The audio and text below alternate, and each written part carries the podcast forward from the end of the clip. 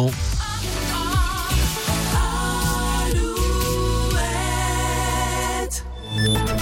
Alouette, les infos. Fabienne Lacroix, bonjour. Bonjour Arnaud, bonjour à tous. Près de 20 000 foyers privés de courant ce midi dans le Morbihan, le Finistère et les Côtes d'Armor. Euh, conséquence du fort coup de vent hein, qui a touché ce matin la Bretagne. 129 km heure relevés à la pointe du Raz. Euh, Du vent qui va continuer de souffler cet après-midi sous un ciel toujours très chaotique. On en reparle à la fin de ce flash.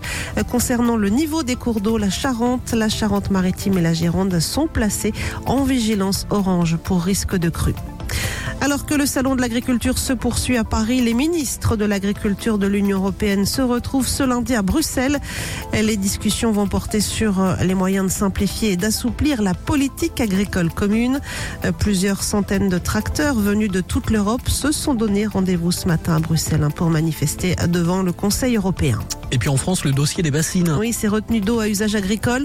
Selon la ministre Agnès Pannier-Runacher, le gouvernement envisagerait, dans sa nouvelle loi agricole, de faciliter l'installation de ces réserves d'eau contestées par les mouvements écologistes. Emmanuel Macron, lui, réunit en- fin de journée à l'Elysée une vingtaine de chefs d'État et de gouvernement. L'occasion de réaffirmer leur unité et leur soutien à Kiev.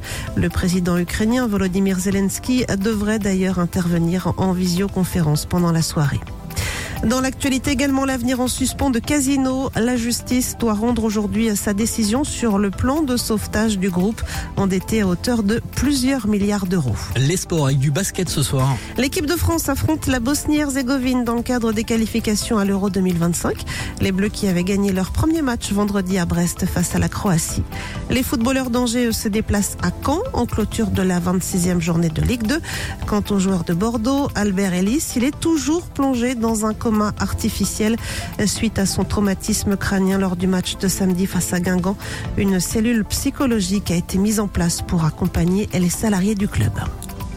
La météo Alouette. Et toujours pas mal de vent en ce moment hein, sur la pointe bretonne, du vent qui devrait finir par chasser les nuages. On attend d'ailleurs des éclaircies